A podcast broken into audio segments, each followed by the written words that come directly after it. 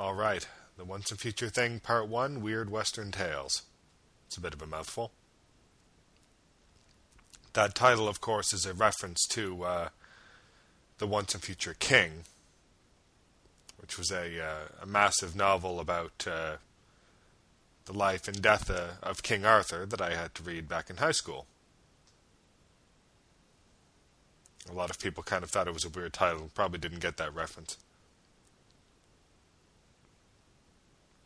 Now, since the teaser here shows what is unequivocally the Batman Beyond future before Chronos starts futzing with time, uh, and I'll get it more into this in the commentary for part two, where I talk about um, all the sort of the ins and outs of the time travel and how it affects the future, since that's where most of the effects are seen. But I'll mention it here. Since we see the Batman Beyond future intact at the beginning of this episode before Chronos starts futzing with time, that pretty clearly states that the Batman Beyond future is the future.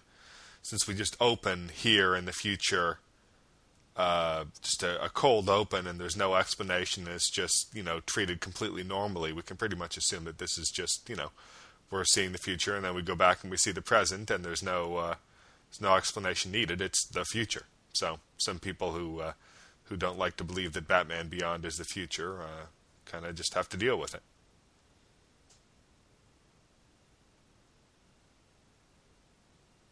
So here we get uh, Peter MacNicol as Chronos. Uh, first, uh, first came to my attention way back when I was a little kid, and I saw Ghostbusters 2, and uh, he was the villain's sort of sniveling lackey in that uh, in that movie. And apparently he was also on Ally McBeal, and apparently he was also on Numbers, and apparently he's now on 24. Although since I did not watch, nor do I presently watch any of those shows. I would not be the person to ask about that. But he is uh, perfect for Chronos as he is portrayed in this uh, in this episode. Starts off sort of uh, subservient and, and whipped, and gradually becomes demented uh, by the end of part two, and he, he pulls it off beautifully. Apparently, was quite a, a, big comics fan when he when he came in to record the episode. Dwayne McDuffie was bowled over by how much he knew about the character and about uh, DC Comics in general. So here we see that Shayera has rejoined the League uh, since the last episode. She took them up on their offer rather quickly. We also get the first appearance of her uh, her quote unquote new costume, even though it's really nothing more than a tracksuit. I kind of like the tracksuit. I like the gold tracksuit that she uh, she adopts uh, after the balance better. But uh, I like the idea of the tracksuit. It, it works in theory because uh, when you think about it, it's kind of halfway between a superhero costume and the civilian attire she was wearing in Wake the Dead, and so it kind of shows that she's she's she's you know wearing clothes that are not you know normal civilian clothes like the the jeans and white tank top she was wearing in uh, in Wake the Dead, yet she's still not all the way back to wearing a superhero costume. And over the course of the two seasons, she starts to introduce her Hawkgirl colors back into it, the gold. Uh, and so that shows she's getting a bit closer to being a superhero, but she never quite gets back all the way there because, of course, she she never quite reclaims the Hawkgirl mantle. That's that's part of her life that's over now. And so I like what it says about her as a character, if nothing else. So now I'm going to go back and talk about some of the stuff I just talked over. Uh, I like Batman just chilling in the Watchtower uh, cafeteria or whatever you want to call it and talking with Green Lantern. Um, it's kind of a weird thing, and it's it took a lot of flack because uh, Batman has always been, you know, he's got his, you know, I'm a part timer routine, and you know, he he only has time for absolutely crucial league business, and he's got to always saying, you know, I've got to get back to Gotham unless it's an emergency, and I can't help with this or that. But uh, here he is, just hanging out in the watchtower and and uh, and talking with Green Lantern. Now, I mean, he's got to eat, obviously, and if he just finished with a mission, you know, it makes more sense for him to eat there rather than you know get takeout back in Gotham or whatever. But I like the idea that he's become comfortable enough in his role as a Justice League member that he can just hang out, and also that he's become comfortable enough with his friends, the other founding members, that he can just sit and talk with them about whatever. Um, and John's right; they do always seem to talk about his love life, going all the way back to Starcrossed uh, when Batman was giving him advice. Uh, Batman's famous little, uh, you know, women uh, spiel that he gave to him there. They do always end up having, seeming to talk about uh, John Stewart's love life. And they keep doing it all the way up to uh, Shadow of the Hawk.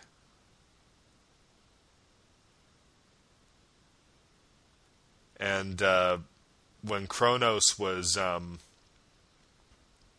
stealing Batman's utility belt and he was checking it off the list of items, presumably other items that he had already stolen, one of the items on there was M's dress, capital M apostrophe S dress.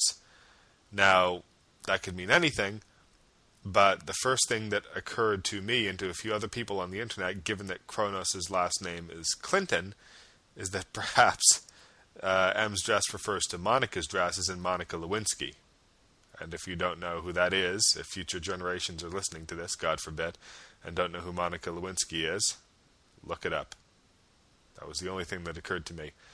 Dwayne McDuffie's uh, sense of humor is on display here. Uh, full tilt. Just the funny little one-liners. I, I love all the stuff. Uh, the little thing with Wonder Woman saying these are the fattest, slowest bullets I've ever seen, and all the stuff about, you know, John complaining about how the clothes smell and so on like that. Dwayne McDuffie always seemed to introduce a lot of uh, a lot of humor into his scripts. That uh, even the serious ones that uh, that really struck a good tone. I felt. Again, we're getting into some of the uh, the Koko animation here that I feel is uh, is not nearly as strong as the DR movie animation. Compare the stuff in this episode to the stuff in part two, and true to be fair, part two has got a lot more huge stuff going on that uh, that lends itself to spectacular animation. But still, compare uh, just the shading and the framing in, in, in an episode like this to uh, to part two, and it's just it's just night and day in my opinion. One would think having a black cowboy or or or whatever hanging out with white cowboys back then would have seemed a little strange, but whatever. Guess we can't really get into that. I also like that Batman is the first to dive into the time tunnel after Chronos. Um, Batman being completely unafraid, and even though time travel, of course, he has no way of knowing it's a time tunnel, but portals are really far less his milieu than uh, than Wonder Woman's or Green Lantern's, and yet completely fearless, uh, willing to tackle any problem, just jumps right in. And I like that they loosened up a little bit and that they started to give let Batman tag along on sort of interplanetary missions and time travel missions a bit more.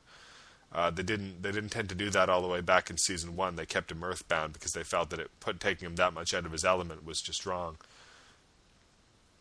But I like that they loosened up about that because, well, obviously you couldn't have done this episode without him because half the fun is seeing him interact with Terry in part two. But still. So here we get Batlash. Um, to give you a bit of background information about Batlash, uh, debuted in Showcase number 76 in 1968. Uh, one of the few, one of a few uh, Western characters that DC was pushing at the time. Several others of which uh, also appear in this episode. Um, he was kind of unique at the time. Uh, he was co-created by Sergio Aragonés, uh, probably much better known as the creator of Groo the Wanderer he was kind of unique for a Western hero at the time because although he was kind of reckless and and uh, and arrogant and so on, like a lot of Western heroes, he was also sort of he was uh, very peaceful. He he loathed violence. Uh, he would prefer to just be around uh, nature, good music, good food, women, and yes, flowers. Uh, he used to always have a flower in his hat. Here he's got it on his vest, but the idea is the same. Uh, so kind of a unique Western character at the time. He, he uh, his series was unique also for the sense of humor it had, which was quite unlike uh, other things, such as say Jonah Hex uh, being published at the time, which was a lot more grim and gritty. Before that term was was popular, of course. Batlash here is voiced by Ben Browder, who I myself am not familiar with, but uh, will certainly be familiar to a lot of other sci-fi fans uh, from both Farscape and Stargate SG-1.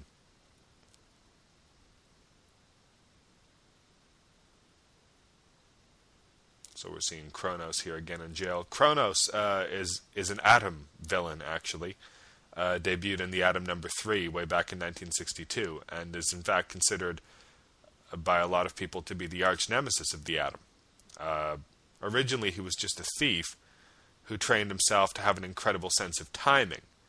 Uh, in this sense, he's really kind of similar to the DCAU depiction of the Clock King, where he didn't actually have time travel powers, at least at first, but just had an incredible sense of timing and became obsessed with time and would use this this uh, skill of his to commit very precise burglaries. Um, he eventually made a deal with the demon Neron, where he traded his soul, as people are wont to do when they deal with Neron, for the ability to actually travel through time. But Neron neglected to fill him in on the full extent of the deal, as is often the case when you make a deal with the devil.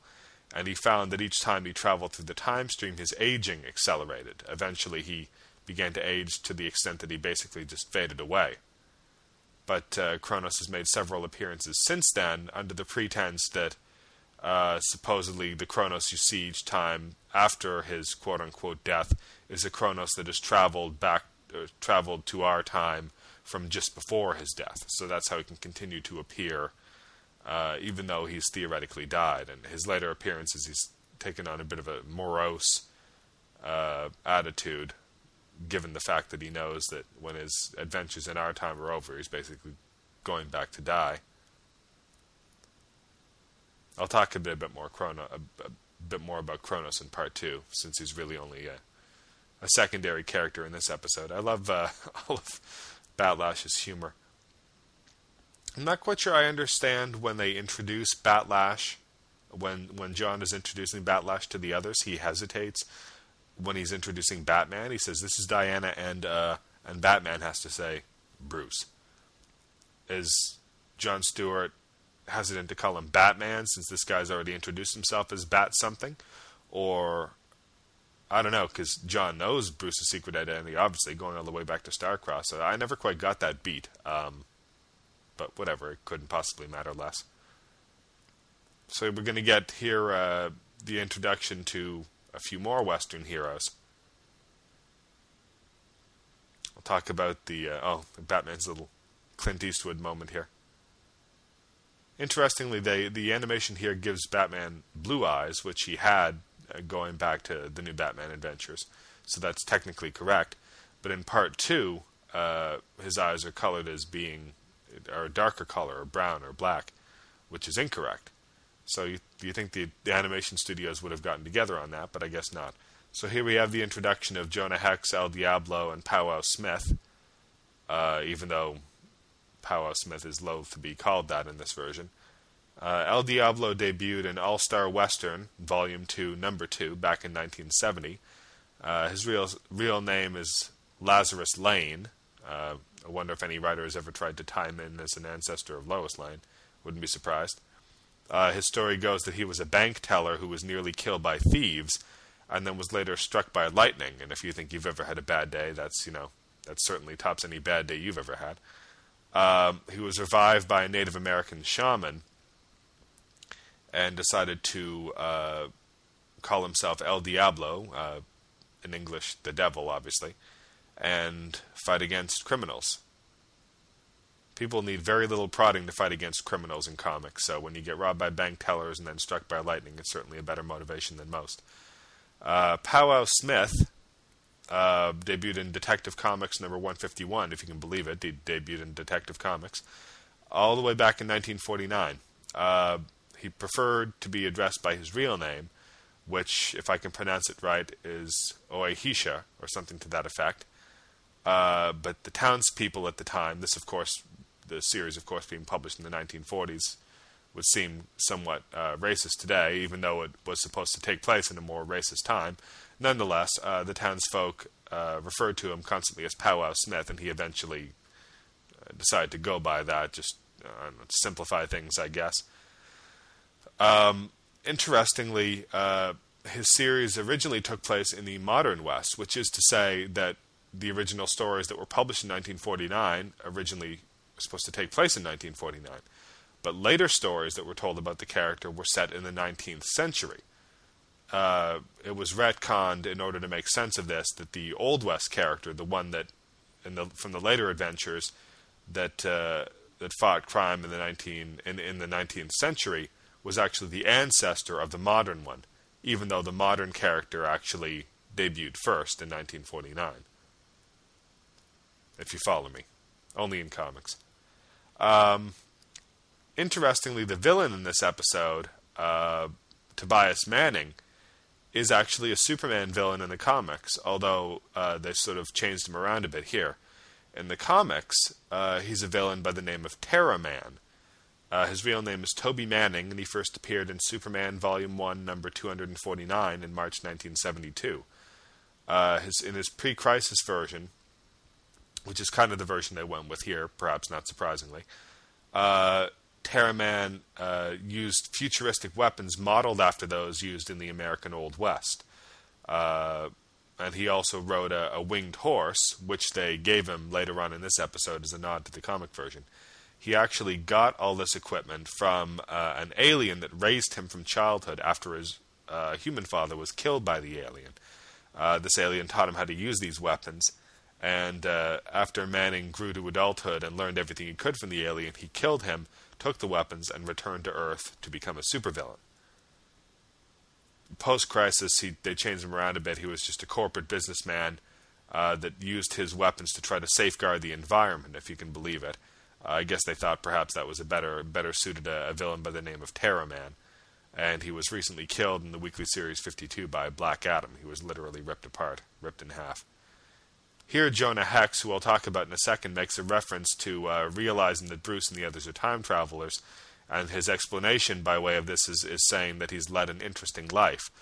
Uh, this is a nod by Dwayne McDuffie to the short lived series simply titled Hex, where Jonah Hex fought, uh, well, fought crime to the extent that Jonah Hex ever fights crime, but, but was a gunslinger in the future in sort of a science fiction setting, as opposed to be called being called Jonah Hex, this series was simply called Hex.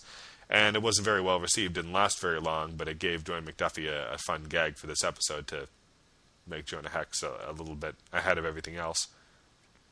The uh, the ro- the uh, robotic uh, pterodactyls there actually use the original sound effect from Jonny Quest uh, that had little dinosaur screeches. Uh, Bruce Timm had the sound effects guys dig up that exact sound and use it here for fun, but he was quite miffed when none of the fans noticed.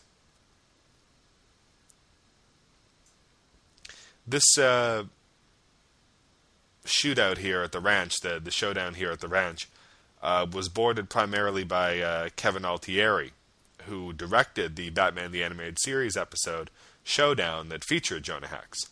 Uh, Kevin Altieri, as evidenced by that episode, is a big Western fan and a, and a big Jonah Hex fan, and uh, when Bruce Timm found that they were one storyboard artist short for this episode, he called up Kevin Altieri to see if he wanted to do it, and he came in and did much of this sequence. Apparently, according to Bruce Timm, uh, the big tip off that Kevin Altieri was involved is the exploding outhouse that we see in a, a minute. Uh, I don't think I want to know the story behind that if there is one, but apparently that uh, that just screams Kevin Altieri to him.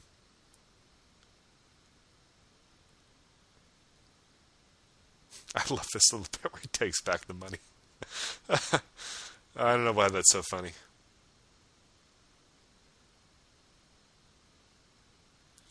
So uh, Jonah Hex is the most easily the most recognizable of all the Western characters in this episode. Uh, he debuted in All Star Western number ten, the February slash March issue, issue uh, from 1971. Presumably, it was bi-monthly at the time. Um, he uh, he was a Confederate soldier. His story goes that he was a Confederate soldier uh, that was raised primarily by Apache Indians after his father uh, kicked him out. Uh, he saved the life of the Apache chief, and they brought him into the tribe, but he was betrayed by one of the other tribesmen uh, because they both loved the same woman. And uh, he joined the Confederate Army, and when it when the Confederates obviously lost, for those of you who don't know your American history as well as you should, uh, decided to become a bounty hunter. He got the horrible scars on his face when um, he was he was burned by uh, soldiers that captured him, and he, he had uh, fire was applied to the side of his face and sort of melted the side of his face. So that's how he got those scars.